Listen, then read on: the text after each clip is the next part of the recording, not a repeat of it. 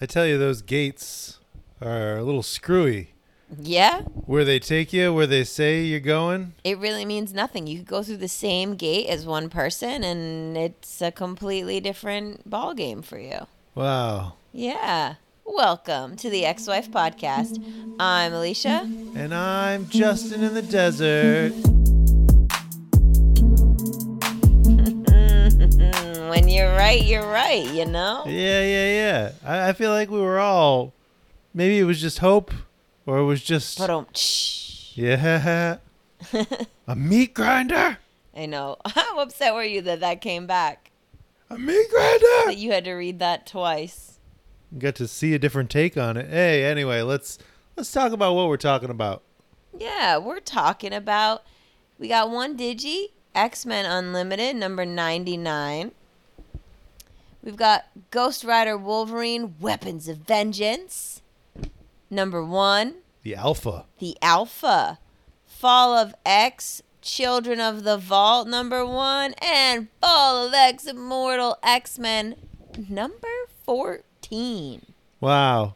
Wow. Before all that, News? it's the news time. News, news, News, news, to news, news. news.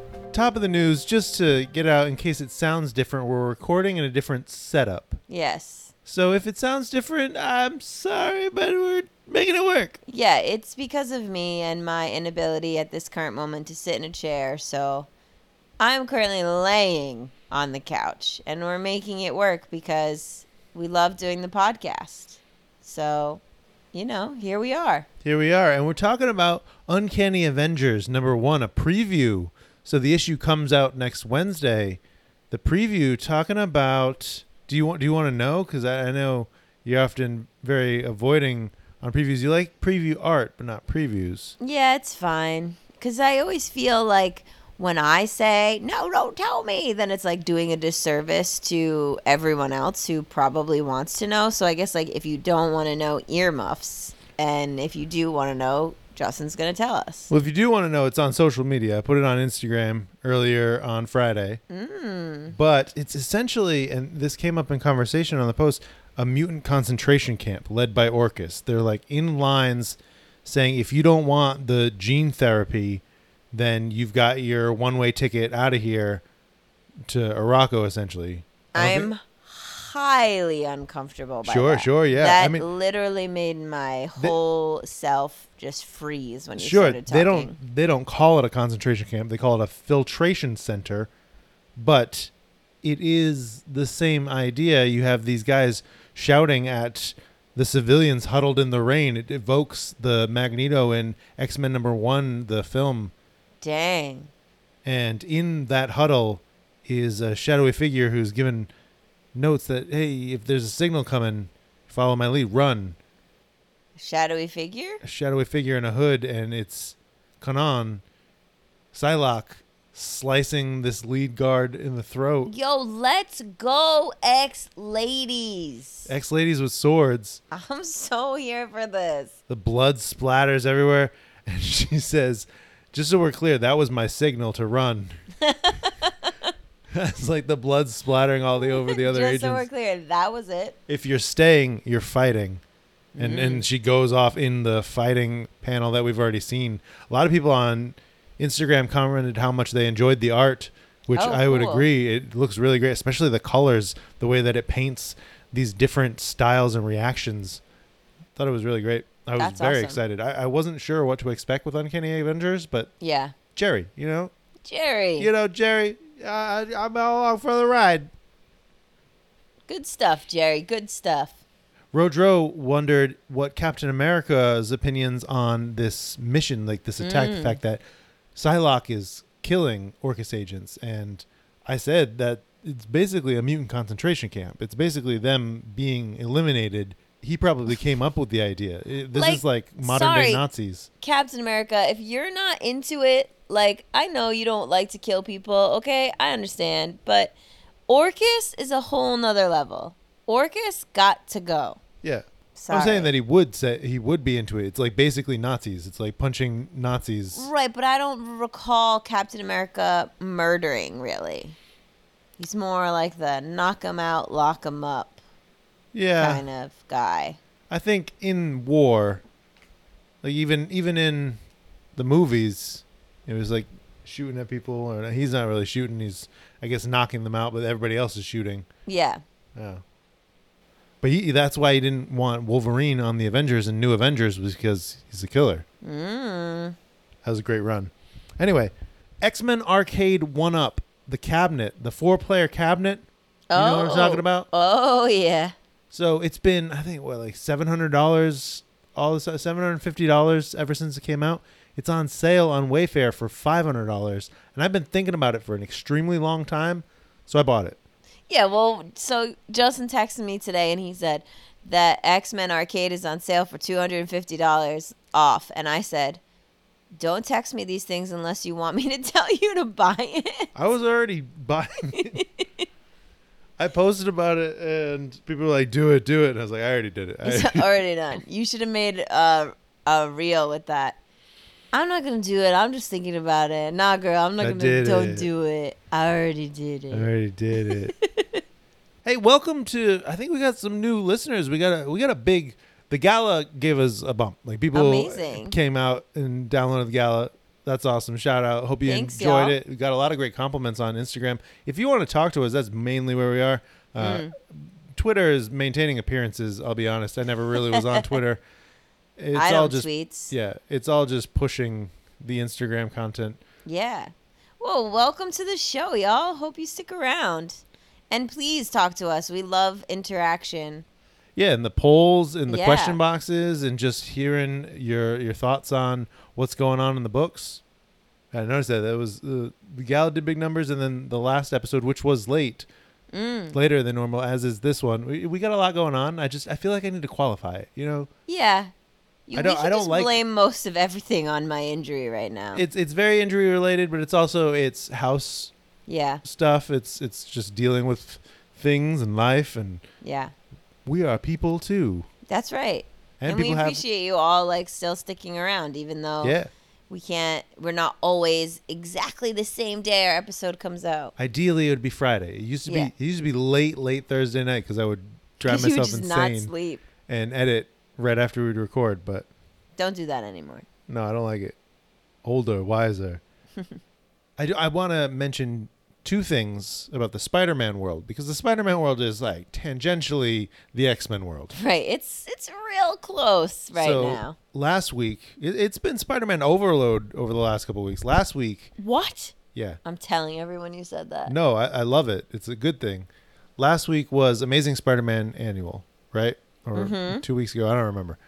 This week is Spider-Man Annual, different title, right? So there's Amazing Spider-Man and Spider-Man. What? Your face right now. I knew that Both this would out be a at thing. the same time? One week after each other. Well, actually, and technically, um, so Amazing Spider-Man comes out twice a month. Spider-Man comes out once a month. Whatever. And, And, they're not telling the same story? they're telling different stories about Spider-Man in New York current day. Both Peter Parker Spider Man? Peter Parker Spider Man. Sometimes other Spider-Man, Spider people are involved.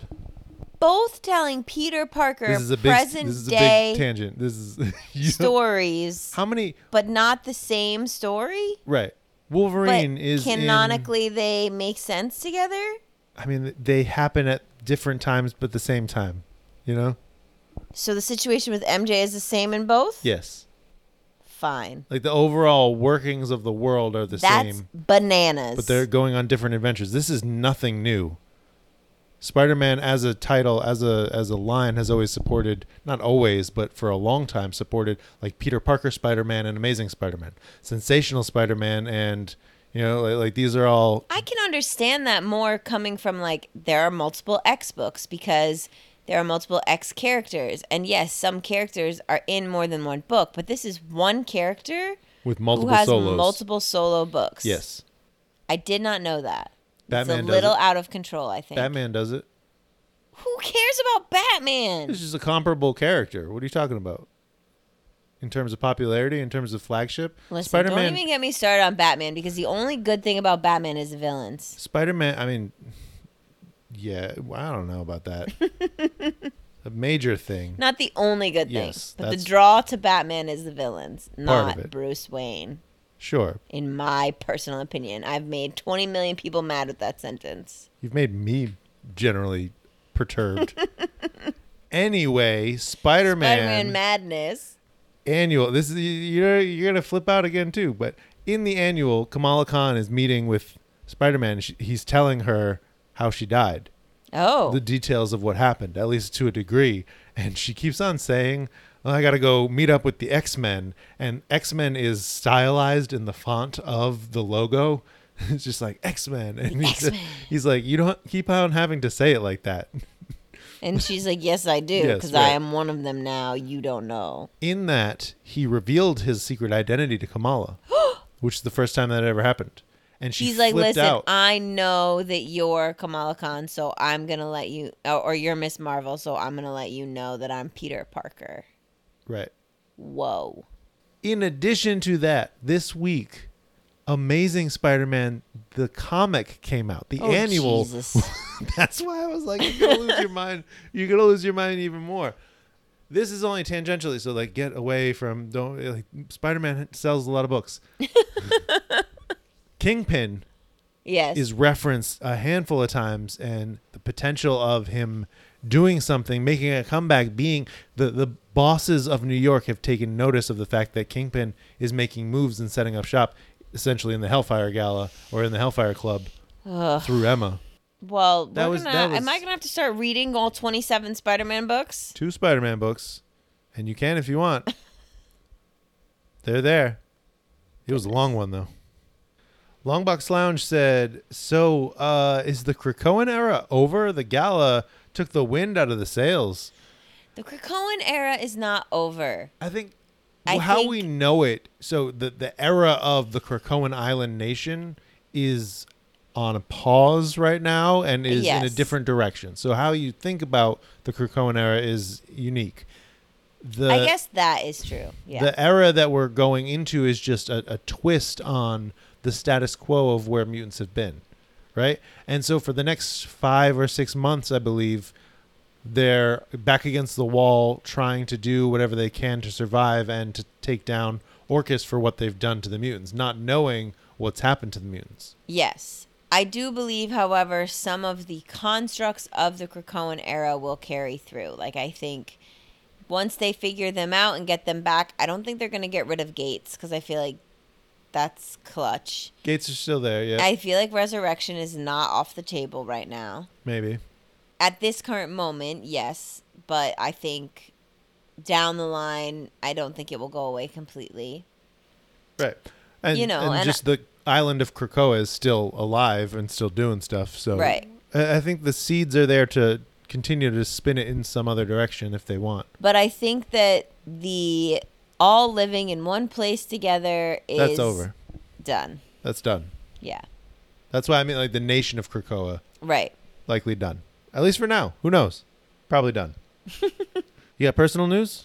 Yeah. So Oh. my personal news is that my coping mechanism for the last week in or so in dealing with my injury is purchasing nerd wallets and bags and I have most recently acquired the what I thought was the San Diego Comic Con exclusive from Loungefly, which I found out when I got it in the mail that it was actually a Summer Con exclusive and I could order it online.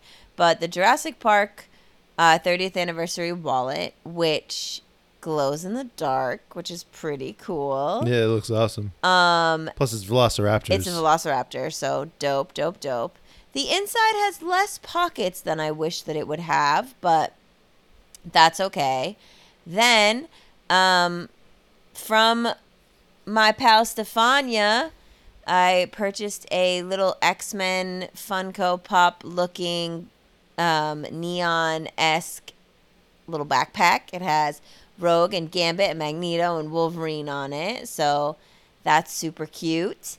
And sitting in a box in my line of vision, which I have not yet opened, is the Harry Potter Hogwarts map Loungefly bag that I've wanted for so long, and I finally bought it on Poshmark. So my news is I've been showering myself with gifts in order to make myself feel happy. Dealing with your injury. yes. I mean, that's basically mine too with the cabinet, Right. the arcade game. The only other thing was kind of joint news that we spent a full day and then some taking out the metal fence around our house. Yeah. You don't want to talk about it.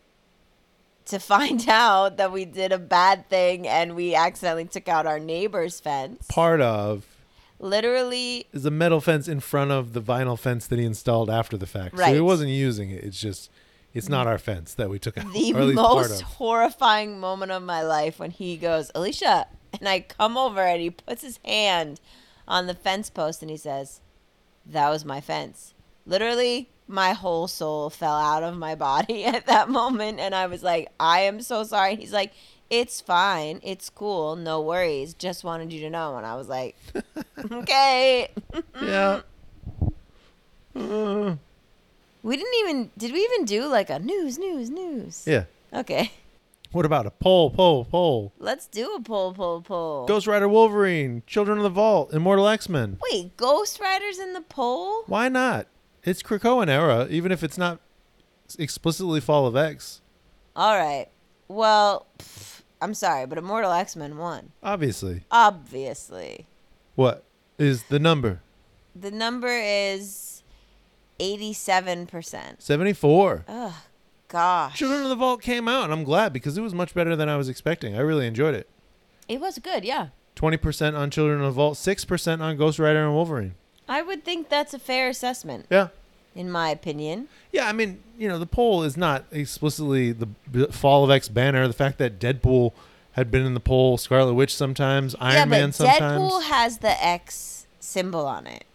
Yep. This Wolverine does not. It has the X Men symbol. It's it's X. It doesn't necessarily have to be Fall of X, but it's modern. You mean in the logo? Because it doesn't have it in the little box. but like the Wolverine is the the Dawn of X Krakoan type. All right. I'll give I already it put to it you. in the poll. What do you- Time to talk about that Infinity comic. yeah. So we've got Polaris. She has Mesmero. discovered the villain to be Mesmero. We know that he's the one who's manipulating Dani. He's the one that's been manipulating her. He's the one that actually murdered all those people. It's been him all along. And- he's trying to thwart her, but and throwing in some digs. You know, he used to be a, a big bad villain, and then he's just kind of B level, and he's going after specifically me. And Yeah, it's it was so it was kind of like sorry Mesmero, you're not as cool as you think you are, and Polaris helps Dani break free of his clutches because and he's manipulating her, who's manipulating Polaris. right, which is and them like together, and that's why there's a little like, how are you doing this? How am I not being able to fight you? You're nothing. You're Mesmero. Like, get out of here. You're a joke. but it's actually Mesmero and Mirage, Dani Moonstar. right, and Dani is pretty intense. This is the last part of this. Yes, they defeat him. He is in his Not to jump to the end, but special handcuffs. I mean, that's pretty much Right, the gist of it, right? it Like, was the height of the conflict. Yeah. She discovers what happened, and it was Mesmero all along.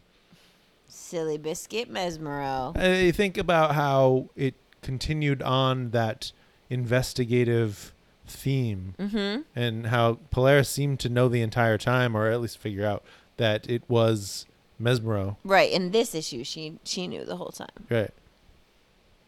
Written by Alex Segura, art by Alberto Albuquerque, colors Pete Pantazis, letters Travis Lanham. VC's Travis Lanham. That was 99. 99. Part 4, 99. 100, next issue, is the people who died at the gala. Ah, the team. The team that got left behind. Minus, Interesting. minus Juggernaut. Interesting, interesting, interesting. Hot Claws said, I'd read a monthly series starring Lorna Dane and Dani Moonstar. And Yeah, let's so would go. I. Absolutely. This was a delight. I always want more Dani Moonstar. I'll always take that. And I feel like they've been queuing up this idea that Lorna's going to be in more stuff, especially with like the way in that one issue of X Men that like Jean was like consoling her and Right. and just like teeing her up for something. So and it seemed like this issue, this Infinity comic was really her trying to reestablish her confidence in herself as a hero, right? Like she's sort of just feeling unsure. And especially with Out the of death control. of Magneto, like Yeah, they're finally addressing it. yeah. I wonder if Quicksilver's going to say anything in Uncanny Avengers. No, probably not. He's processed don't it. care. He processed it very fast. Ha ha. Ghost Rider Wolverine?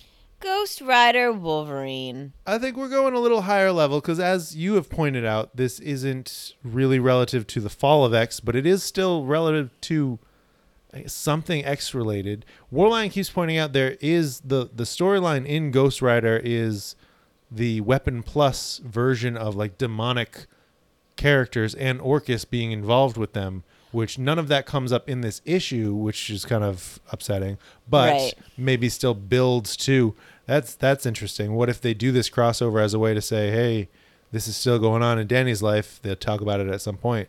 Well, Danny. Johnny going on in Johnny Danny is another Ghost But the thing is, this says like the next issue is in Ghost Rider, so Right. It's we have fo- to pick up Ghost Rider also. if we want to continue with this Weapons of Vengeance story, which I think we do, it's all Ben Percy, it's Wolverine and Ghost Rider. I'm interested. I'm going to buy it anyway. So whether or not, if So we're talking, if we well. talk about the excellent, we're talking about this. Oh come on! You don't have to bring up the excellent again. Okay, so first let's talk about the cover. The cover is great. Yeah, I can hear all sorts of metal music playing. Yeah, the cover is great. I love All it. It's so action packed. They both look like baddies. I'm here for it. I, I like, you know, all I really know about Ghost Rider for the most part, aside from like a tiny bit of Midnight Suns, is um, Marvel Ultimate Alliance. Hmm. And I love being Ghost Rider in that game, so I'm here for it. Well, that's especially because his powers, right? His powers are so sick. Let's give it an honorary page turn noise.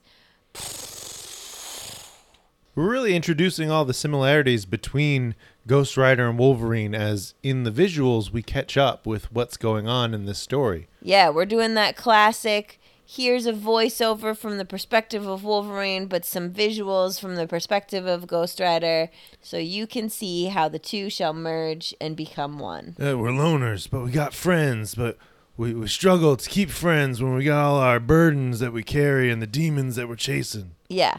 And then I feel like the majority of this book is is a flashback where we're really learning about uh We- some demon child. Well, sure, yeah, yeah, yeah. That Bef- that you see in that first, the opening three pages on the bottom, it's one of the deaths, similar to the way that this child is explained to have been killing people that way Mm-hmm. throughout the issue. So it's this child from way back in the day uh, between the two of them, Yes. demon child. They both know this child, which we will later learn is is called Bram. But before that, it's time for a title page.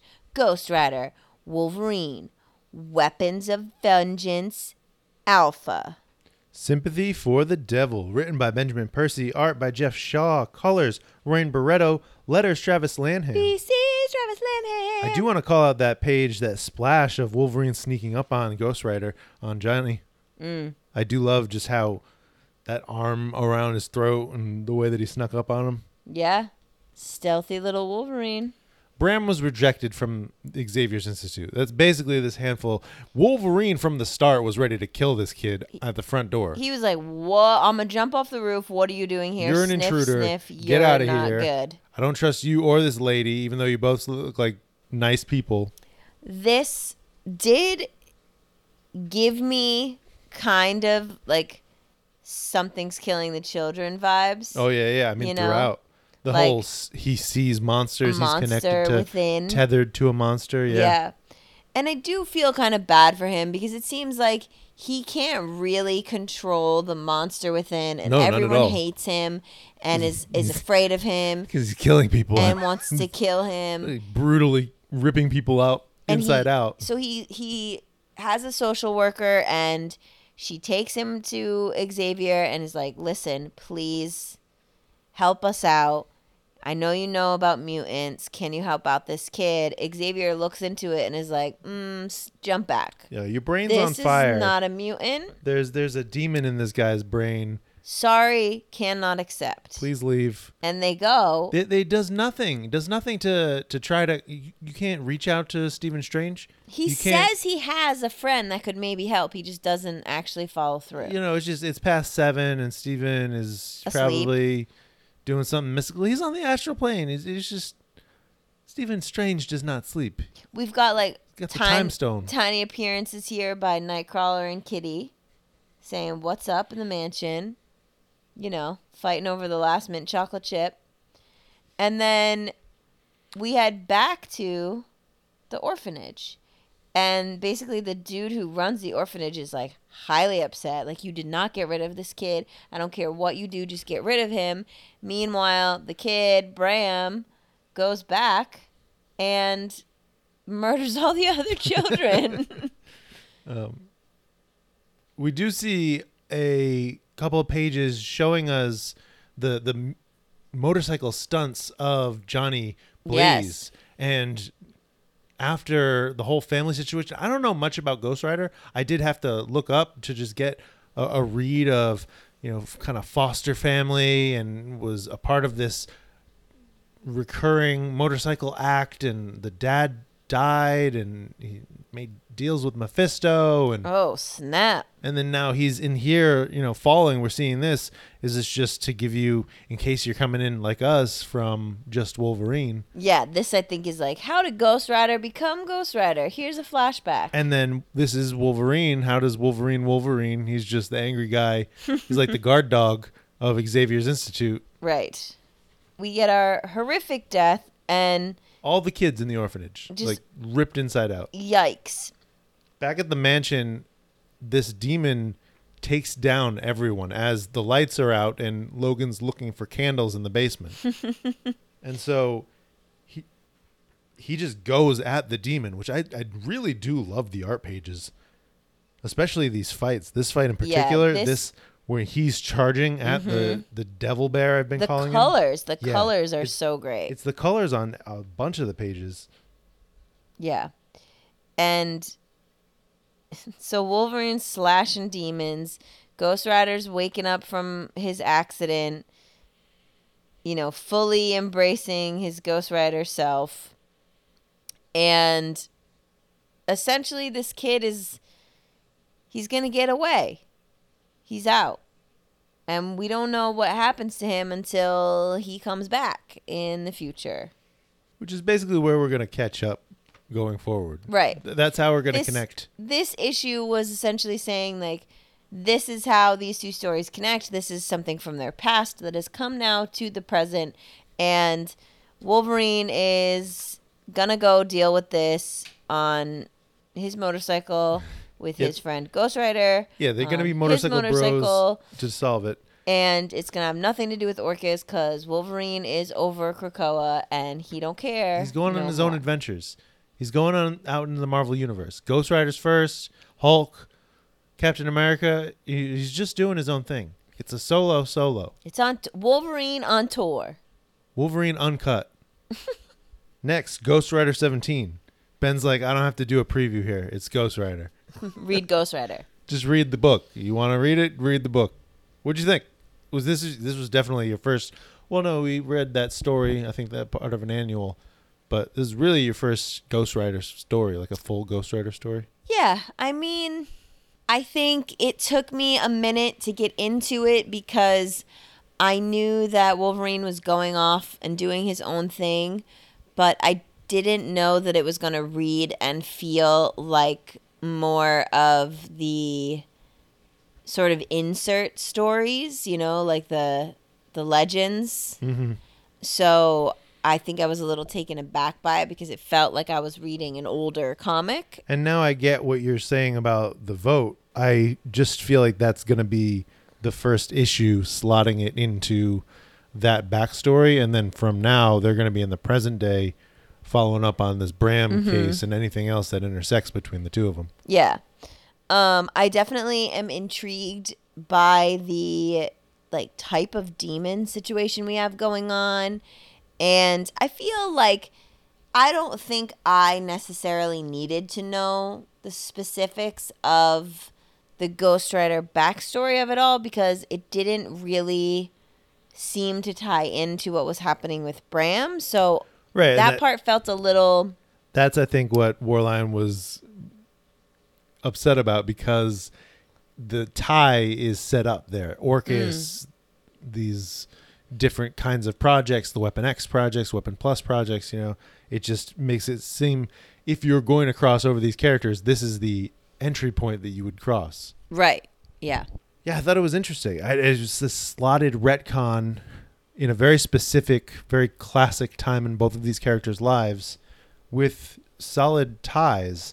I don't know Ghost Rider really at all, so I'm slightly out of my depth in that, but that didn't bother me. Like it didn't Yeah, it didn't stop me from enjoying it and I do like Wolverine, you know. I- Right. my name's Justin and I'm a Wolverine fan. My name's Alicia, and I'm also a Wolverine fan. All right, bub. Bubs. Bubsy bubsy bubs. The Bubs are back in town. That's what they're singing when they're driving down the street in their motorcycles. The Bubs are back in town. The Bubs are back in town. JR Matt and D asked if Ghost Rider and Wolverine will intersect with the Fall of X. It doesn't seem like it after reading this first issue. So Wolverine is a part of the Fall of X line. How much it intersects with the overall story, I think it might just be, oh hey, yeah, also people hate mutants. Maybe in that issue it'll tie into the Orchis of it all. And Maybe, then that I mean- become that would make sense. That's where I feel like it should go. Yeah, yeah. Like you had been talking about that earlier, and I don't know if it was because Warline had brought it up or if you were just trying to give me some backstory. But there was like this conversation of, hey, this is sort of what's going on in the the Ghost Rider story. So not that I was going into this particular issue with any expectations, but I was surprised to see that it was just this complete side story of this child right. and I'm also intrigued because it kind of felt like since this was in the past, right? Like Bram is no longer a child because we did see that he ends Right. up living with his social worker and she sort of takes him in and is like a mother figure and, then she is one of the victims. That's who dies at the beginning of in the, issue. Right. And we see images of them, like we see family portraits where he kind of like grows up, he graduates high school or college or whatever that image is supposed to be. So we know that like he's been on a path, which is interesting to me because what I wonder is is he on this path and was he able to like kind of quell the demon for a while and has something now triggered it to come back? And is Orchis involved in that trigger? you think about them doing that with Nightcrawler and Mm. Legion, and and even Xavier in all of like the Way of X and the way that they were like kind of planting different things inside of their brains, trying to unleash it. Yeah. Yeah. That was all. That was all of it through multiple things. Like Legion was captured. They were trying to do doomsday scenarios in his head and trying to unleash Onslaught and Xavier, and then even the, the like the Phalanx mind Freaking machine. Orchis, man. they that's been some of their heaviest attacks in the last couple of Like years. before. psychological. Yeah, yeah, yeah, or just through. Yeah, it's all ma- mind games that they've been working on. Yeah. Children of the Vault number one. Children of the Vault. I was very excited about this. Do you know that it. the Children of the Vault um spent time in the vault? Of course, that's where they're from. They're from the vault. Stop it. you stop it. They're at least not in a meat grinder. Oh gosh, golly. All right, let's talk about this cover. Cable not looking great. Bishop not looking great. Children of the Vault looking super strong. They're taking them down completely. It's very ominous. It's very like, are you ready for the mutants to have their butts kicked again? because Children that's of what the we're Vault is here. setting up. Yeah, I I just I love it. Uh, This is so good. Mm-hmm. I'm excited about the Children of the Vault. I know you've been excited about it since it's been announced. Let's get into it, shall we? Page turn noise. We're counting down to the children. Mm. Woo! Right? The dream, the prison, kept in stasis, fed the lie that they are conquering the world. Forge has fed to them a false narrative. I think it's interesting the parallel between the idea that the dream in which they are living in, the dream that Forge has trapped them in, and Xavier's dream for Krakoa, they're Sure. dying at the same time. Right. right? Like as the gala happened and as things are falling apart, obviously the dream of Krakoa is falling apart, and then in the you know the time that sort of ripples out after that is when the children's dream starts to to dissolve. It completely turns off. They wake up and they decide, you know, hey, we, we have the ability to. Basically, the oven dings and they come out with all their toys. And they're so I kind of feel bad for them when they're like, What? wait, none of this was real. All of this stuff that we thought we accomplished, All this these murder and things that conquering, we- that's what we they're thought doing. We did like, yeah, I know, but like they were happy. I mean, they're not great. they're not great individuals. No. but they were happy, and they Oh, were. Yeah. And now they're not. all right. Now they're going to enslave the human race. Yes, they are. It's a title page. Become strike through the future. Tomorrow's Children. Written by Deniz Camp. Art by Luca Maresca. Colors Carlos Lopez. Letters Cory Petit. Cory Yanick Paquette and Guru EFX on that cover. Into the lithium fields. Yo, this was intense. So this is true. This exists. What? The lithium. I mean, I hope people don't drink from it, but these are actual. These are a thing. What are we doing to our planet? Mining for crazy resources. Ugh. But like in this in this much of a truth of like we've I don't know if replaced water with lithium. I don't. I'm not a. You know. I hope that's not true, but I you know what? A It probably amount is. of research, but It's probably true. All Probably. of it. So with this, so essentially this Rodrigo's story, as we find out about the lithium fields having contaminated their water supply, this person is attempting to unalive themselves. basically, and or make something on social media as they're taking pictures. The towering future city behind them. Yeah, that's a photo bomb if I ever saw one. The future failed Rodrigo. Yikes. What is is? Yo, so we got Cable, and he's imprisoned by Orchis, With an aim. missing an arm, yeah. trying to be mind messed with, trying to pull out the information, and he's got his mantra, what is is, and that's keeping him going.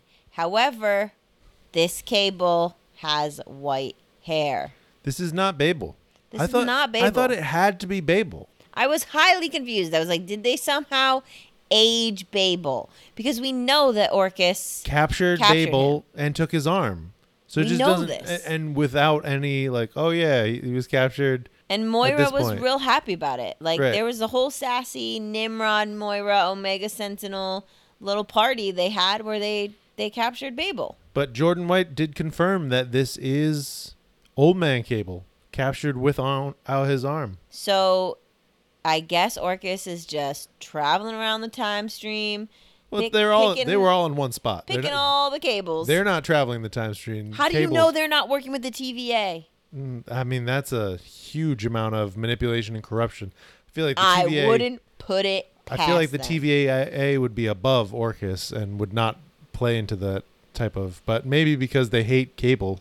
Maybe, and also they like Omega Sentinel is from the future, so maybe she's got ins in the future But they- TVA. They're trying to prevent the destruction of.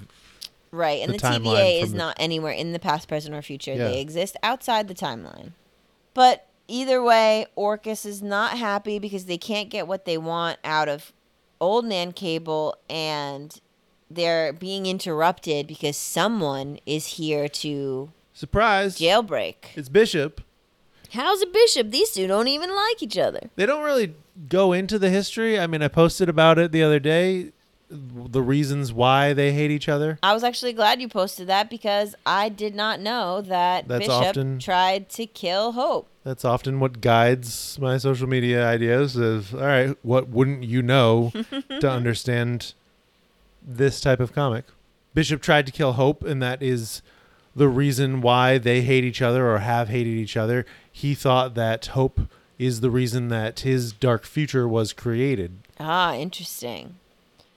And they make this escape with Cable possessing a group of Orchis agents, making them believe that they're mutants and that they're defending Cable and Bishop in the escape. And what I Genius. think is so impressive is that not only does he convince them of this, but it's not like a hey, bloop, I'm mind controlling you when you're in my presence It- kind of situation. Like change their minds. Sticks. Yeah. And these guys, the last one that survives, believes it until his death and requests to be buried with his people on Krakoa, which is a request that is not granted. Right. And that's insane to me. That's a whole new level of Cable's powers that I did not know. I didn't know. Like I knew and okay, Alicia, gather your thoughts. You're getting too excited right now. So, obviously, with the techno organic virus, you know that so much of Cable's mental power strength is geared towards that. But we don't often see him use that part of his power in combat because he has, you know, his strong guy weapons Right. thing. He's got so many things. So I was blown away by this level of like mind manipulation. Oh yeah, no, he's crazy strong. Even the note about how this would hold an Xavier level threat indefinitely and Cable was going to solve it in three days. Mm-hmm. You know, th- he is super strong, and he's just so far from the future. Has so many different upgrades and ways of thinking. He's trained as a soldier, so he knows he's the guy. You know, he is the person. He's not Xavier. You can't compare the two. No. he has fought his way out of a ton of things like that. He uses his arm to detonate the base that was holding him captive. Really like that arm, but I guess I'm just gonna blow it up. I like when Bishop's like, "We're not going back for it." He's like, "No, no, that's not what I want. The I want to explode it." this page, what is is as Cable reads Bishop's mind is mm. beautiful. I love it. Probably one of my favorite panels of the issue. Yeah, it is. And here's okay. Little Hellfire recap. I like that it's a Hellfire recap, but I am confused as to why Bishop knows that Charles Xavier is crying on the beach. That's fair. But I do agree. The image is great. Maybe Bishop is in touch with the resistance and they are aware of I mean they at least Emma knows where Charles is. Yes. So I'll allow it. Okay. Bishop's been doing this for a while as we get in his war journal. He's been slowly crossing things off the list, trying to find his way through all these Orchis bases. Well, what I feel like we're getting, which is interesting in, you know, we we suspend our disbelief when it comes to what the timeline is because we Yep. know that time means nothing in comics. However, what I'm getting the sense of from this week's issues is that we're operating around a month after the gala. X weeks. Like X weeks is is at least a month. Yeah. So yes, Bishop's been been round the town. He's got a list of a bunch of Orchis bases, and he's going under the cover of darkness and taking them out one by one. In come the children of tomorrow, Rebranded. Delivering the message. Yeah, I mean, I don't know. Did they ever call themselves the children of the vault? well, it is kind of mentioned here that like they don't call themselves that anymore. They're Right. now the children of tomorrow. Well, we're so- not in the vault, and we're bringing all of our inventions. We're bringing tomorrow. Here's the thing that really grinds my gears, and I'm sure it's intentional. I'm sure it's supposed to grind my gears, but these children are coming out here. Yeah, maybe they're not broadcasting directly into your mind. No. But they have a hologram that's taking over everything. It's showing up wherever they want, and they're saying, hey, look at us.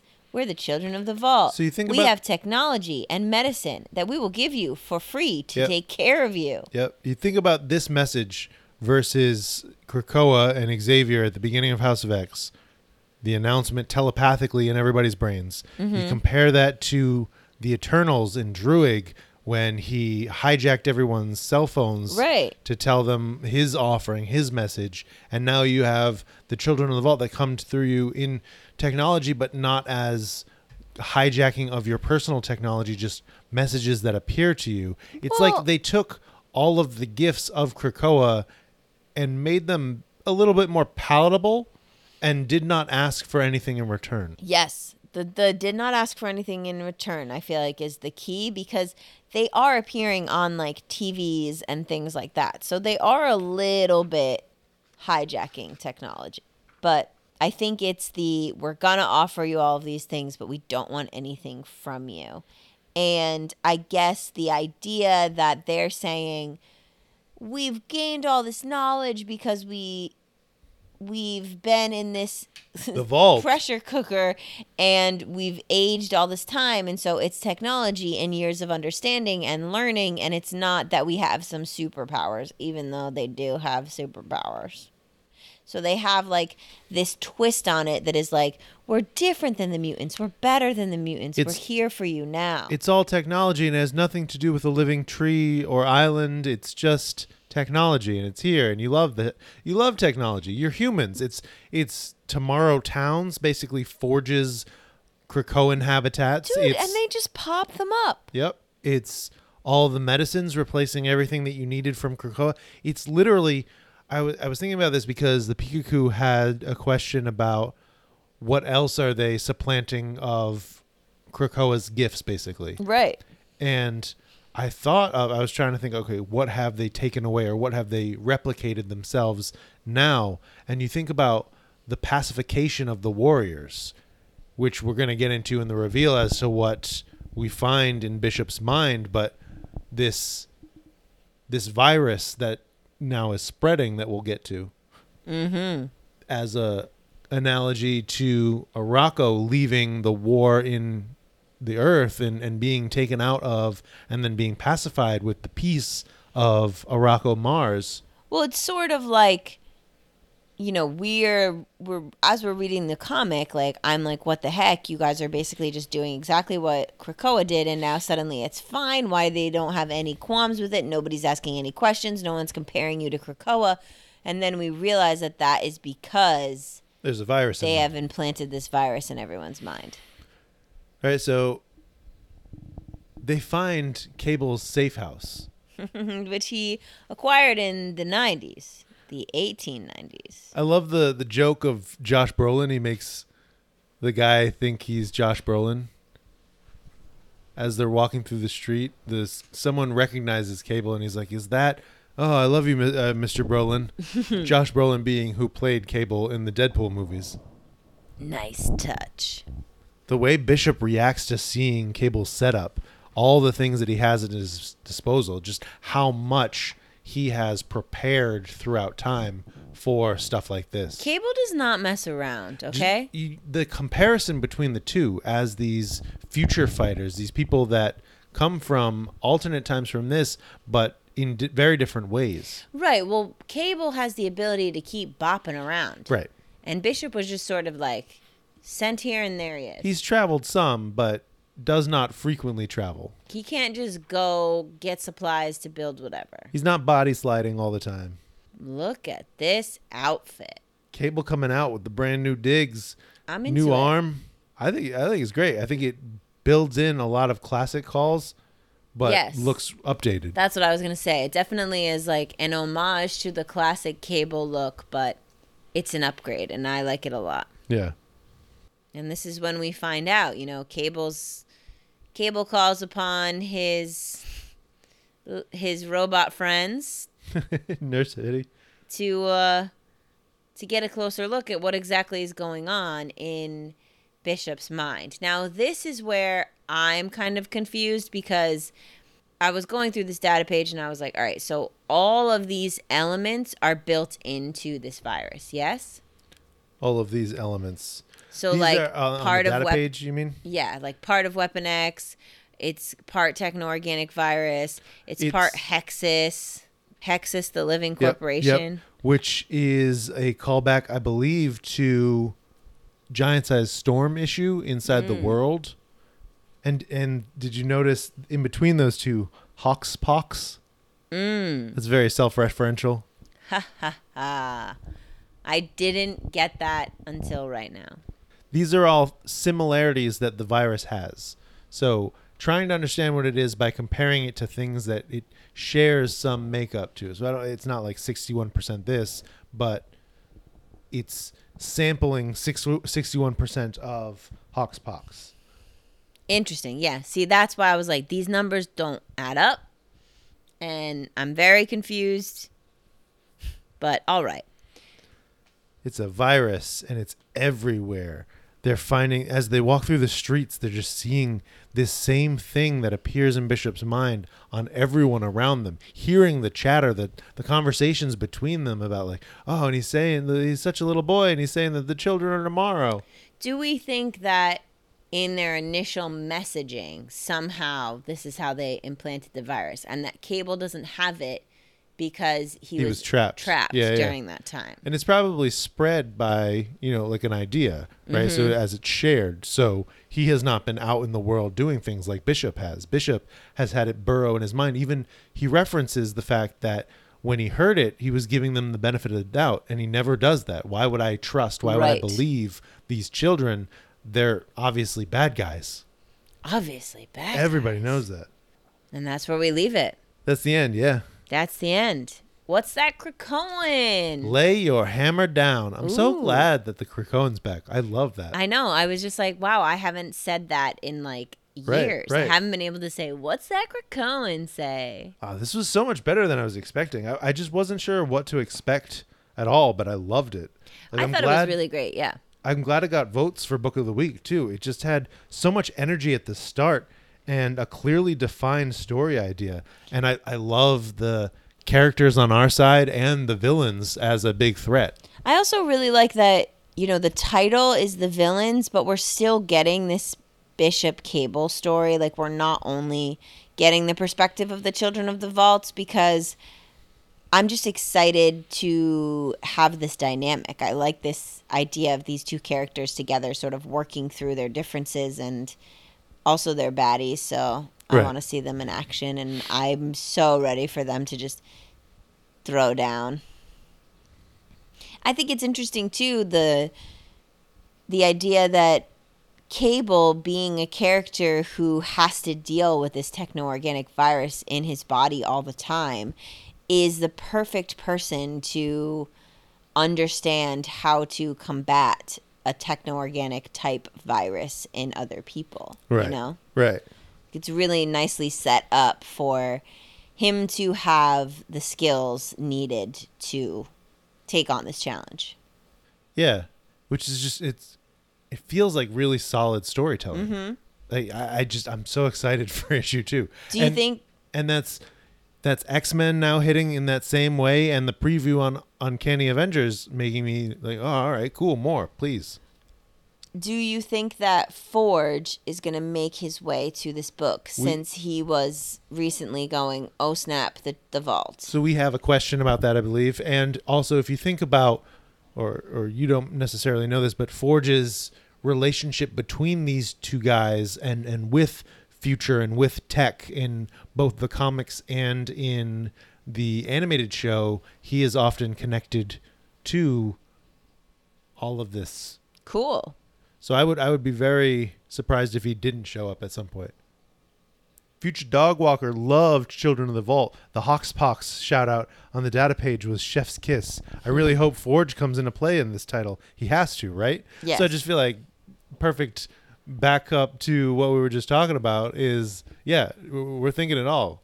Yeah. He, I, I mean, the way that he was just like, the vault, oh no, you know, in that last issue of X Men, I feel like Right. he knows what's up. He's coming.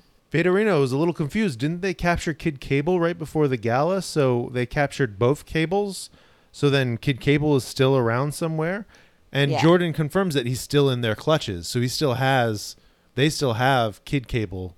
tied let's, up. let's just hype up for a second how exactly Jordan confirmed it. He confirmed it on the post that I had made about Bishop and Cable. Uh, J.A. Arbach, author, would asked about the confusion of who was what, and Jordan commented, which was cool. Right. It was so cool. It's cool. We appreciate Jordan's interaction. He's a great guy. We pod. had a lot of interesting conversations at the Hellfire Gala in San Diego Comic Con. yeah, yeah, he's super cool.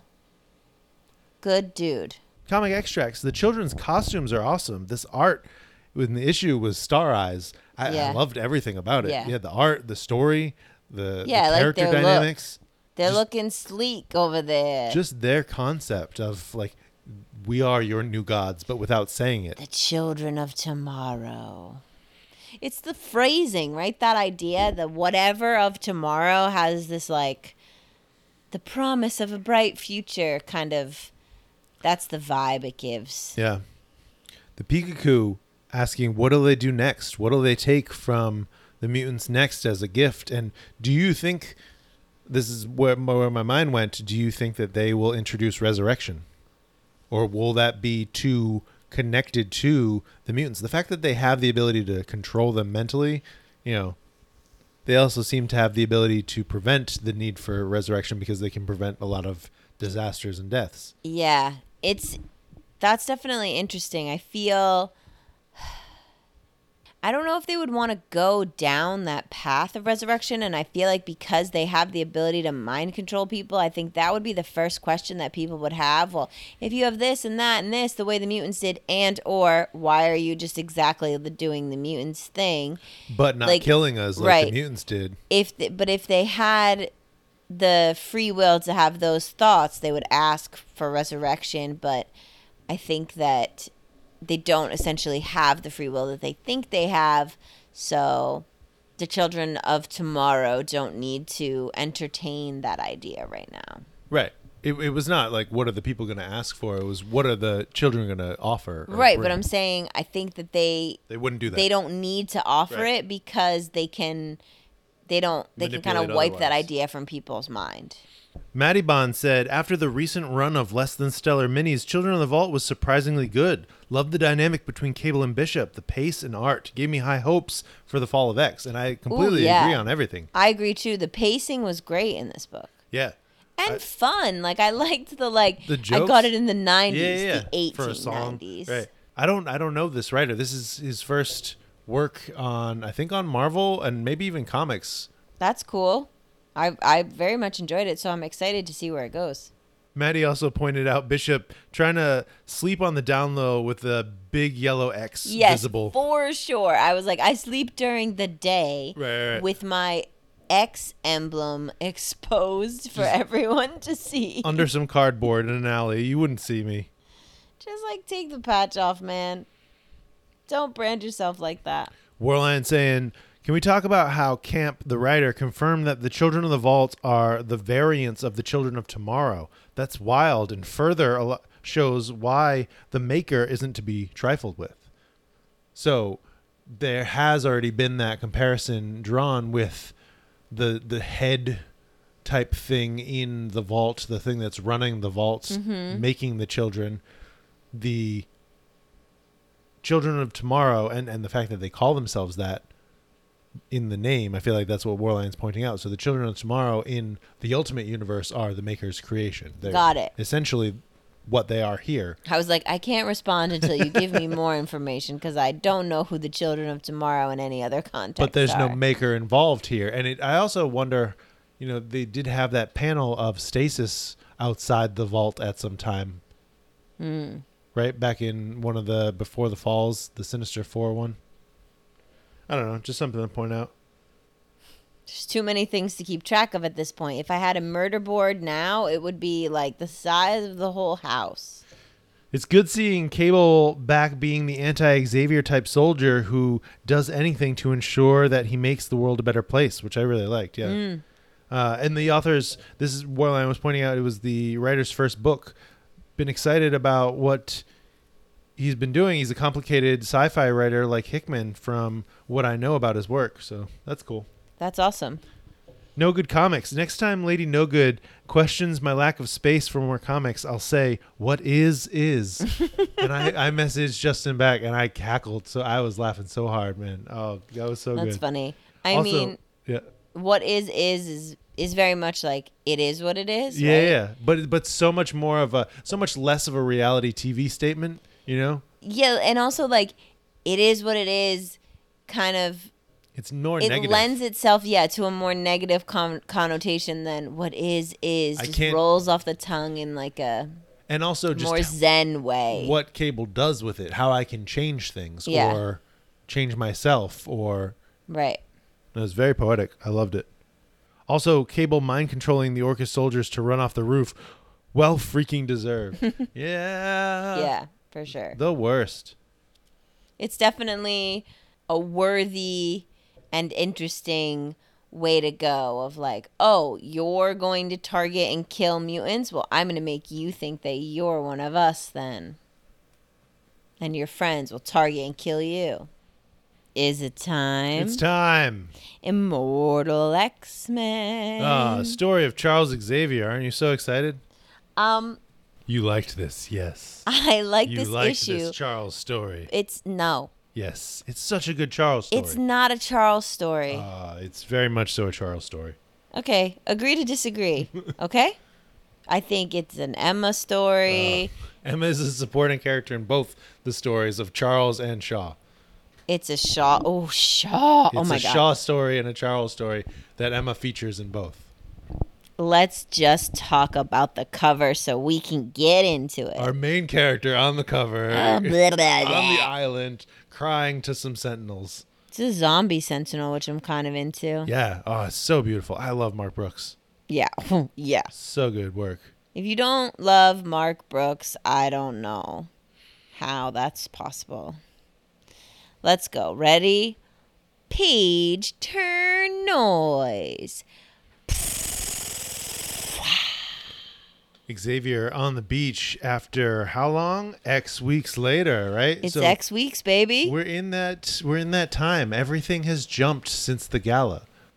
Long enough for Charles Xavier to grow some scraggly facial hair. In Kieron Gillen's newsletter, he said, "I don't know why Lucas Werneck decided to render Xavier to look just like me, but here we are."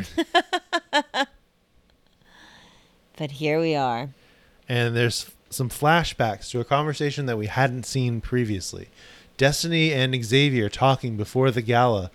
Her Right. telling him Get Mystique out of if there. If anything happens at the gala, get Mystique out. It's, also, Destiny, you can't be you can't be saying stuff like that if anything happens at the gala.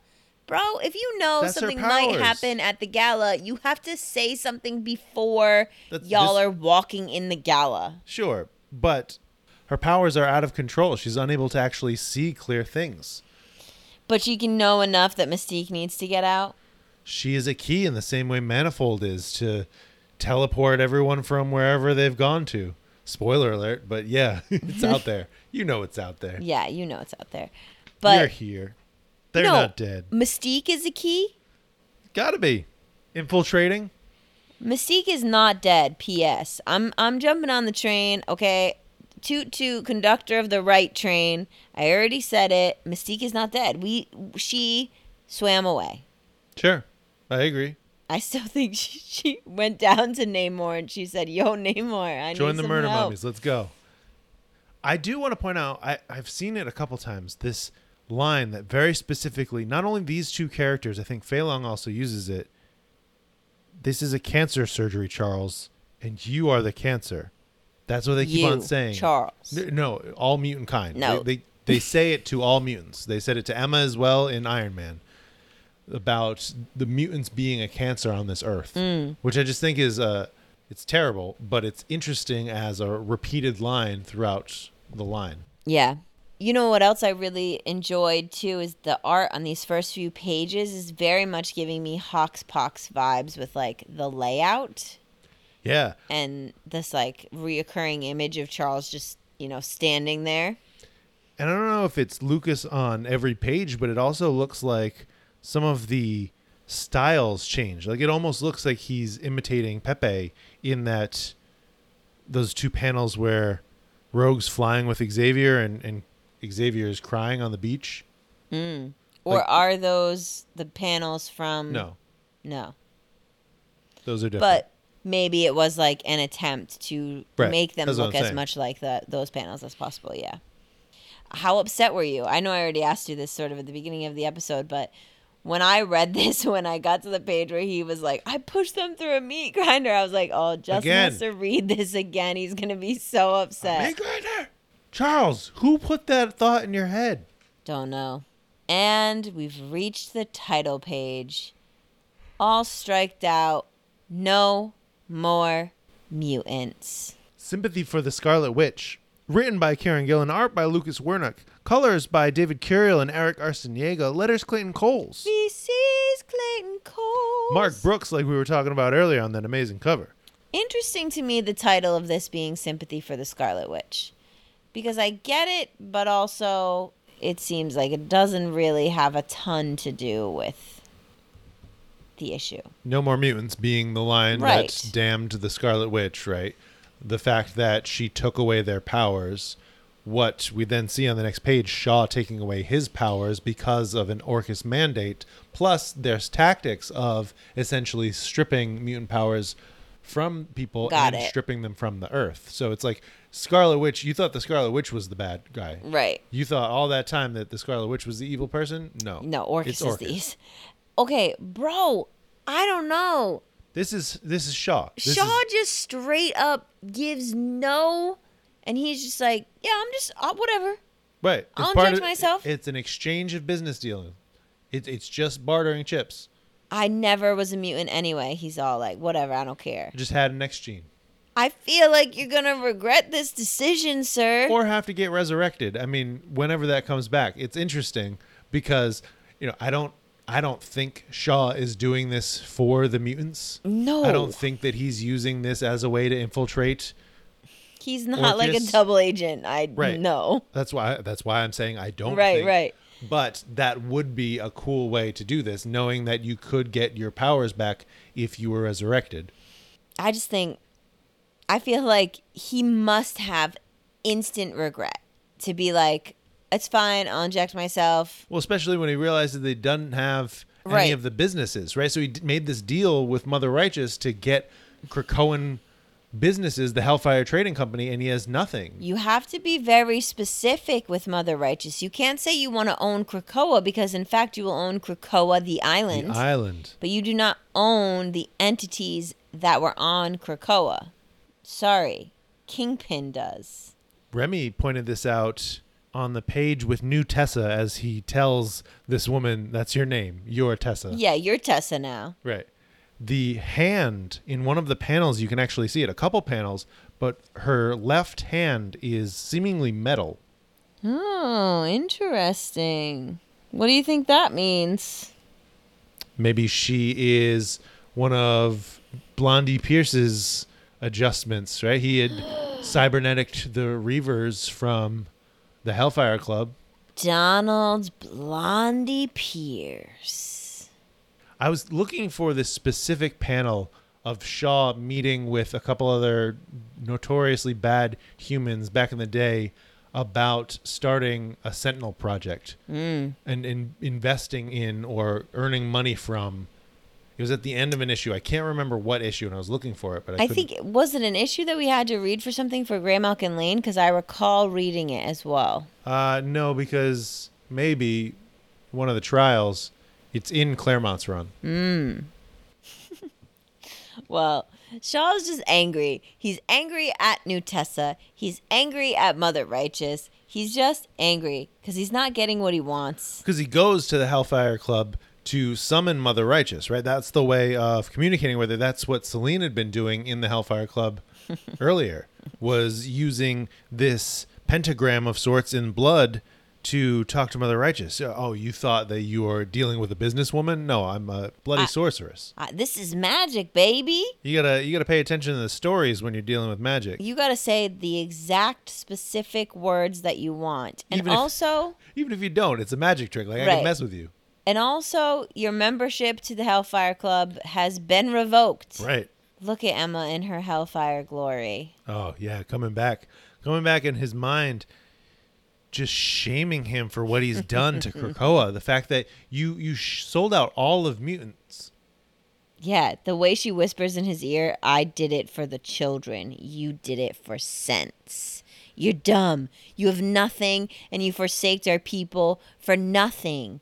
You slimy little worm of a man. Doesn't think that he's their people. Shaw's real superpower is turning cents into billions, so he's he's gonna turn this around. He's very excited, very happy. I'm gonna sell it all. Smiles. Honestly, at this part, I was like, "What are you gonna do? You gonna throw up a sign and say "Welcome to Jurassic Park" like on Krakoa?" You could do whatever you want. I mean, they got monsters, or at least a guy making you think that there's monsters. we got tours of Krakoa. Come on down. We're just gonna sell some trees. Sell a gate. You want a gate? Little memento. Put it in a museum.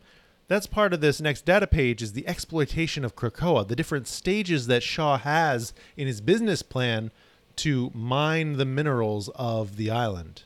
Take it for all it's worth.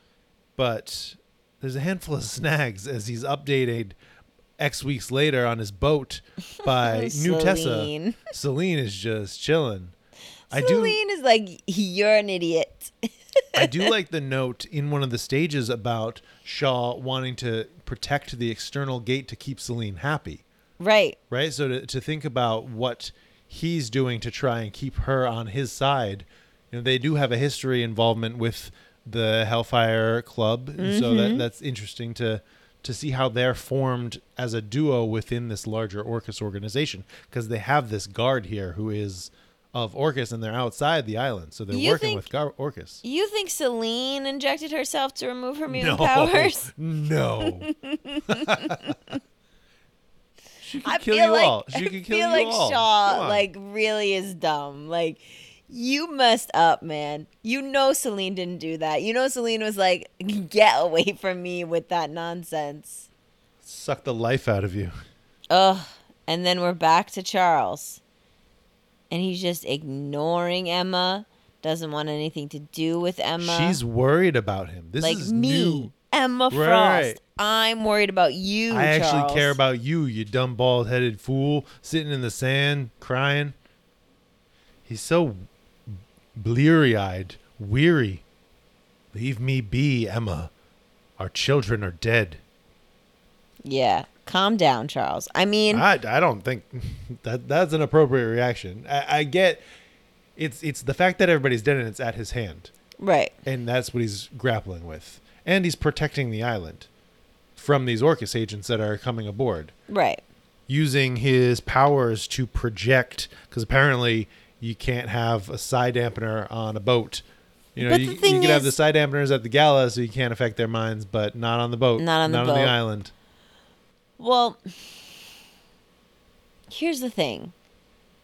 He's saying, right, our children are dead. However, Charles, you know that a handful of us resisted and people, mutants are still here.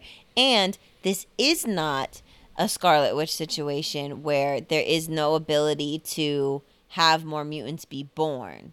Sure, So it's yes. just very hard. it's totally hard. It's totally hard. But Emma saying, Charles, you need to reconnect with us because you need to understand that there are still mutant children who need our protection. And he just doesn't want anything to do with it at all. You couple this with what Doug said to him last issue, I don't blame him. The fact that he was like, "You can't solve this problem.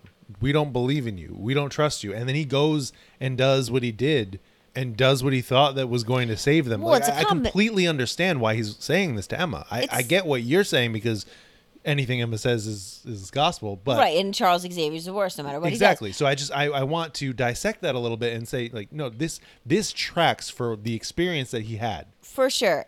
And, but I also, what you just said made me think of something else because Doug said, "We don't trust you. We're not going to do what you say. We don't. We don't think you have our backs." And then Moira and Stasis said, "Everybody's going to go, Charles." He did not even attempt to reach out to people's minds and say, "Hey, this is what we need to do," and give anybody the chance to do it of their own free will.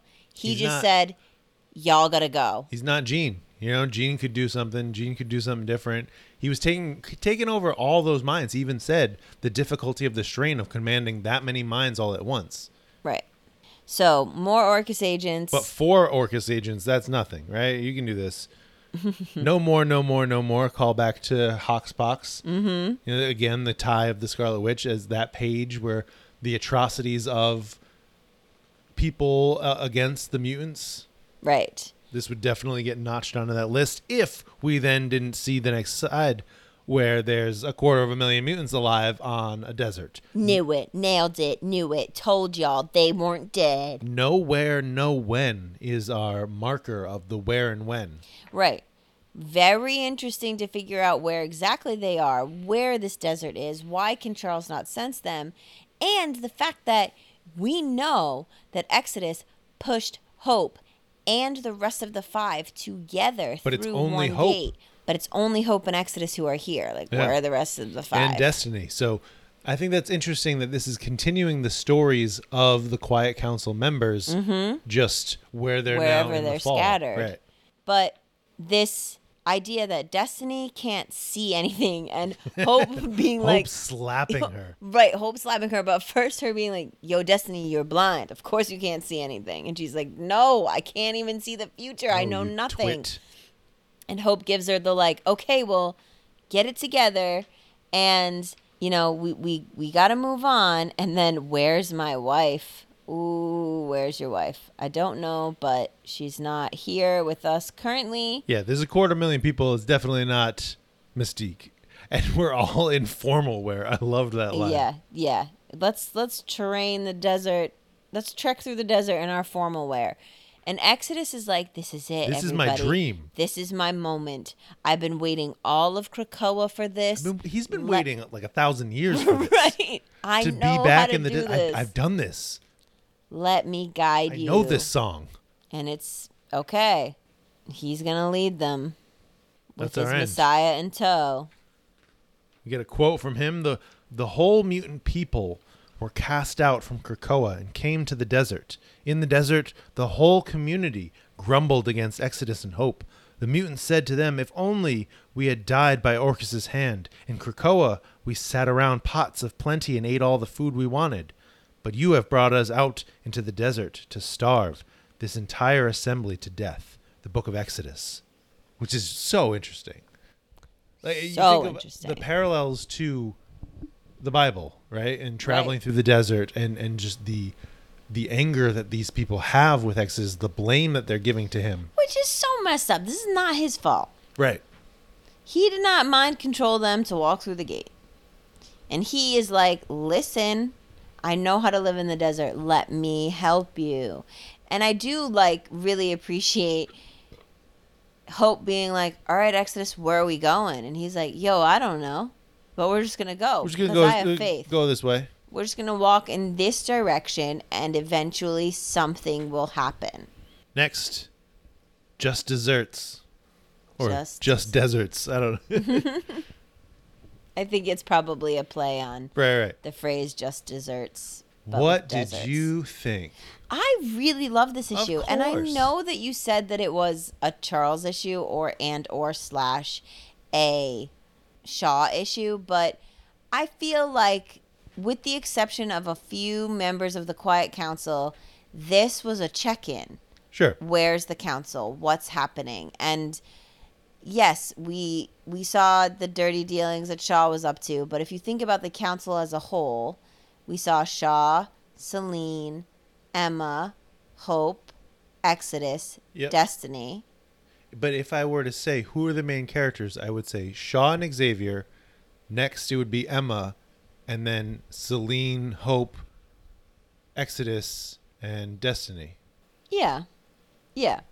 But I liked that we were getting this sort of Everybody, check in as, sample. as to like what's happening. I want to and- know what's up with Colossus. Where's he at? Yeah. Definitely where's Colossus. We already know where Kate is. Nightcrawler is not on. We know what Storm's up Mm-hmm. we to. know where Storm's at. What's Sinister doing? Where's doing? Mystique? Oh my God, that was the other thing in the data page. Like, I'm gonna mine the pit and take whoever's left in there and see how much Orchis wants to pay me for Sinister. right, right. Yeah, from Shaw. Is Shaw gonna find Doug? Is Doug gonna reconnect I mean, with he Xavier? knows he knows where he is. He knows that he's in there. He was in the meeting. He was in the room when it happened. And also, huh, also, if Xavier is on the island and Shaw's on his way there, that's going to be an interesting confrontation. Well, he's not doing the dirty work. He's sitting on a boat and sending a group of goons who come back and cry about monsters. Right. DC Cinematic U said Immortal 14 was one of the best issues I've read in a while. Something about it hit me. Yeah. Yeah, I, that was really good. I think that just the the turmoil of the aftermath of the gala is such great fuel for storytelling. Like Yep. great stories come out of these traumatic experiences because we have to see the characters overcome and persevere. Right. And you know, recently Dylan and I were talking in relation to you know everything that's going on with my injury. And he was saying how you know sometimes it's helpful to connect to these ideas of these characters that we look up to and that we love and and think what would they do in this situation? And that's what i think draws people so much to the books and to the characters is that not only do they see themselves as you know being seen or heard but also they feel inspired to take the actions and the motivations and the willpower of these characters and use it as motivation to follow through on things in their own life. So I think that with some of the stuff that's been, you know, where where things have been too easy or too soft and whatever for the mutants in the last couple of years because they've been really safe on Krakoa, you haven't had to see them in the face of adversity in the way that you do now. And I think that that's the thing that when people are always talking about like the the other eras of comics and why they like them so much, I think it was because those ideas were much more prevalent. Hated and feared. Right. And so like it's cool that we're getting back to that, but we're able to do it like In a new through this way. different lens. Through the Krakoan right entryway. Like you had to have That's what I was the saying the, softness day. of Krakoa in order to get to this grittiness, and I think this grittiness is really exciting, and Right. that's why I'm really enjoying so many of these books because it they hits have the that metaphor. It hits the metaphor so much harder. Mm-hmm. Michael Fox thinks that Big Daddy A will unite with Exodus, Hope, and Destiny for the ultimate team, using an Okkaran seed and given the cover that featuring him with a phoenix. And I Oh. just did a little little side by side because I, I saw the similarities between Exodus's stance in the desert and Apocalypse's stance at the end of Al Ewing's one shot of the Heralds of Apocalypse, Oh, where he's oh. walking with the demon on his shoulder. Interesting. You think they're just gonna cross paths in the desert and then Or maybe that's how Apocalypse uses the seed to open a gate to Exodus, and somehow, with Destiny or with Rogue, are reunited with Manifold, and he's the one that opens the gate across from wherever they are. Mm-hmm. Like A- Apocalypse is able to communicate with Manifold or with Rogue across. got it, and that's why Manifold is is key because he's the one that's going to Transport transport all, everyone back. Right. And Manifold can can transport like cross universe. Eh, I mean, cross universe, yes. Cross universes, to be determined. because that's the that's the kicker that's the like they can't just be in a desert on earth Right. because if they were charles would be able to sense them No place, no when. so they have to be somewhere else J.A. Arbach, author, loved the Exodus, Moses in the desert imagery they are going for. Mm-hmm. I, th- I thought that really hit well with, and especially just that passage at the end, the Book of Exodus, just For real, the yeah. followers. Vanorino loved it. Shaw is classic Shaw, and at least Xavier is doing something. But more importantly, I'm so ready for Exodus in the desert. This is the perfect story arc for him. It really is. It's like everything that we know about him, Right. and especially that Kieron's teed up in that story and in the couple of mm-hmm. in- exchanges that we've had with him over the year. I, I just feel like this is exactly what he needs in his narrative. right and and we haven't gotten to see like throughout the course of immortal and krakoa different council members have had their like moments to shine And we haven't really had that for Exodus, so it's cool that he gets that. I mean, we had it. We had his throwback, but yeah, not currently. We had his throwback in his battle against the the scimitar, or something like that. The mm-hmm. the giant eternal. Celine monster. Oh, no, oh no, no, the- the yeah, this the eternal monster. He was like the knight empowered by Emma and Hope, and Right. that was amazing. That was so dope.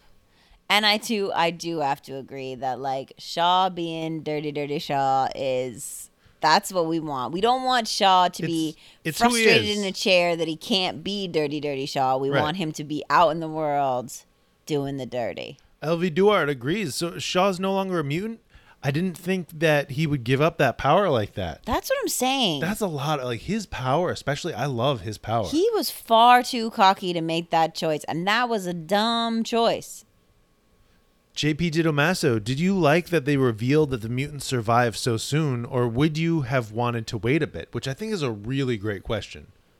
I think it's a good question. The fact that but what we're two weeks after the gala. but I don't think they should have waited. Hmm. I don't because I think that they, the X desk, the Marvel peeps, They dragged out stuff a little bit in the beginning. No, it's not even that. I feel like people don't think that they listen or care to pay attention to what the fans want, but I think that they're more in tune with the fans than people give them credit for sometimes. And think about how pissed people were when they thought that everyone was dead and they were like how dare you So again off quick. massacre everyone and they were like listen we needed to make you think this happened You feel but we're, that. but we're giving you that. the relief soon enough so that you can not just boycott comics and you can actually still enjoy the story The thing that I find most interesting and why I'm okay with how quickly they revealed it is that they revealed it to us, mm-hmm. not to the other characters, Right. not to the resistance. So we have inside information Time to play out, and we get to see them do their story. And I do think there's something to what you're saying about like Marvel doesn't want everybody pissed off for a full month about the fact that everybody's dead. I mean, you knew that Bobby and Jean were coming back by the solicits, right but it was more the like the massacre of it all right? and Meat I- grinder. I did stop. And I do think that what you're saying about this dual storytelling is cool, right? Like in world, they don't know. Right. So that's still it's not teams. like Technically, the problem is solved. three different groups or more. You know, Mm-hmm. Right, because we still have other people who went through other gates and we don't know like where they are at. right. Mm-mm-mm. Comic extracts. Hope confronting and leading Destiny was not on my bingo card, which I thought that, that was that was out of nowhere. The, the smack too, that slap page.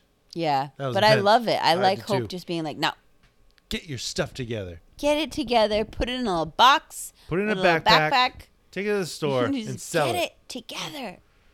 I think Mystique is alive and close to Shaw. Expect her to show when there's fireworks on Krakoa. She gonna come like up the side of his boat. Daniel had a couple of predictions as to who she potentially was already embedded in the comic Oh as a shapeshifter, right? Could be. Why not? Who does he? Who does he think? The guard? The guard on the boat. Mm. Yeah, definitely. Connor 1.0. Or Mm-hmm. no, he can't. She can't be new Tessa. she could be. Yeah, that was his other suggestion. Our minds are connected. Connor 1.0. Mutants live! All, exclam- all exclamation points and caps. My bet is that they're on other world or some adjacent dimension, right? Yeah. So that's why Xavier can't hear them, see them, talk to them. No, that's what I said from the start. Pete Woods 86. OMG, Emma is actually worried about Xavier? I know, right? It's crazy. That's how you know it's bad. That's how it's That's real. how you know it's real bad because she she she's cares. like, oh god, this Is- fool is Shaw no longer a mutant? seems It like seems it. like it. He never was, you know? Seems like he does not care and he just gave it up real quick. The saying Charles has lost everything and he's a broken man. What do you hope he'll build himself back into? Like you don't want him to come back. You want him to be done. No, I What? Who is this?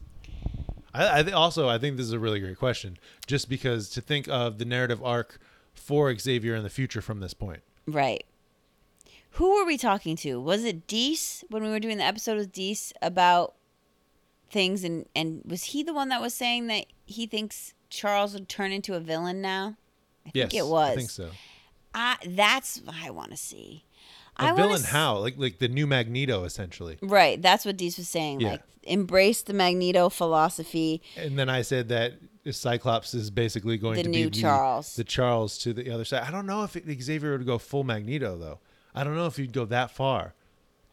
And what for like two issues until they find out that everybody's back, and then everybody looks at him like, "Oh, Charles, we didn't know you had that in you." I feel like I would love to it back. see Charles mature to a place where he doesn't have to be the one to do it all. Like, I would like to see him learn how to actually be a member of a team. He's always promoting for people to be a team player, blah, blah, blah, but he always he is leads. this, like, yeah, a figurehead. Right. And I would love to see him actually understand, like, actually be on the team. compromise and like empathy and just Yeah. just be relieve himself of the burden of having to be the only one Right, actually be on the team versus calling the shots. right because you can still lead a team and be on a team which Right. clearly like cyclops has been doing it Right. so Storm, Jean. right What are the odds on Selene betraying Shaw or vice versa? oh 100% Or also, how long until Orchis betrays both? I feel like they'll try. Maybe Shaw will die and Selene will be fine. I don't know if she'll save him. I don't think that she cares about no him. that i don't think she'll save him i think orchis already has gotten what they need from both of them so is not really concerned hence like most of their dealings also being with mother righteous and not too directly connected to orchis so i think mother righteous has already sort of like laughed in shaw's face and i think selena selene will 100% screw shaw over and what was the other question How long Orchis and betrays them both? Yeah, yeah. They're just they're not gonna they're not gonna be making this out in a great situation, but I also think that Selene has Selene's best interests at heart. So if she starts getting crap from Orchis or Mother Righteous, she's gonna take it out on them and Yeah. kind of be like a savior for mutants without even intending to be. Don Cougar Mellencamp saying, Exodus finally becoming the mutant we all knew he'd become, and I'm here for it. The Messiah leader, the the person here. I, I know he says hope's the Messiah, but Yeah, but it'd be nice for him to just take that on for himself. right, as long as he believes in himself, that builds his power. And you know people are going to start believing in him. once he delivers.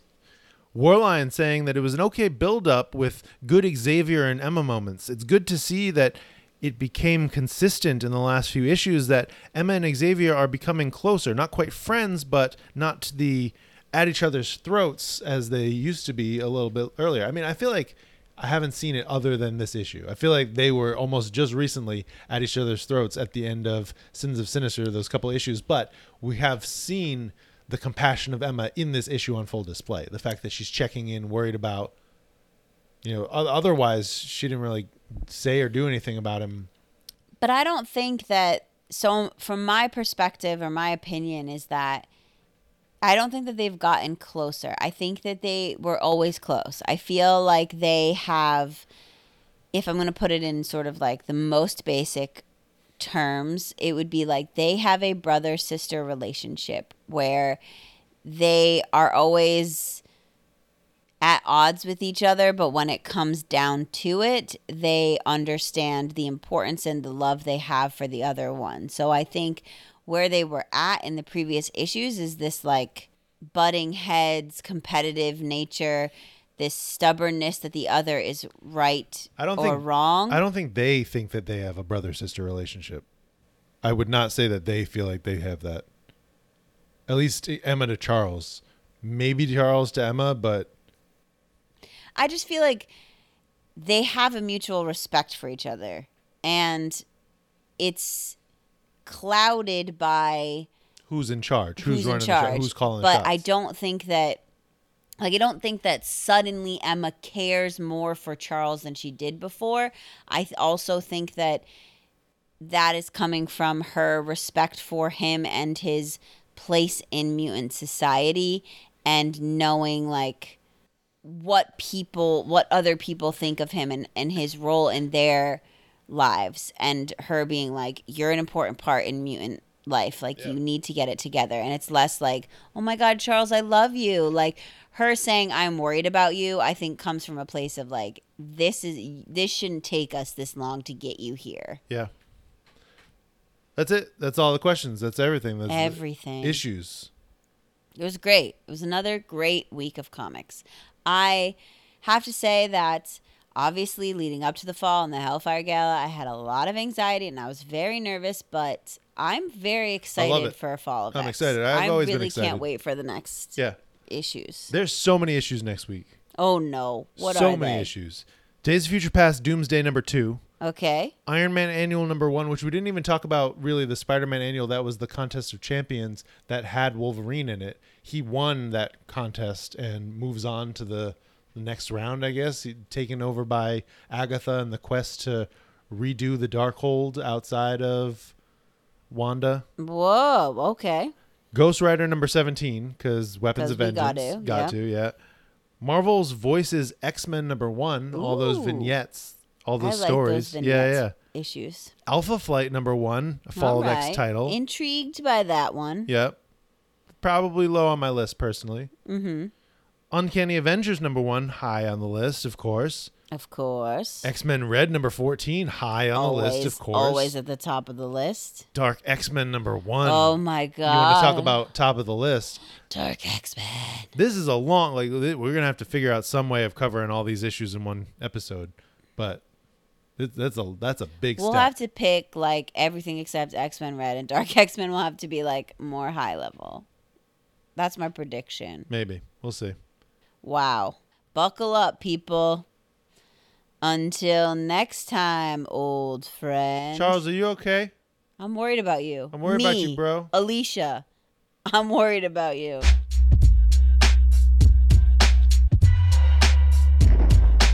Thanks so much for joining us today on the X Wife Podcast. Be sure to leave us a review and tell your friends. The X Wife podcast is produced in Providence, Rhode Island by Alicia and Justin. Our music is by Quan.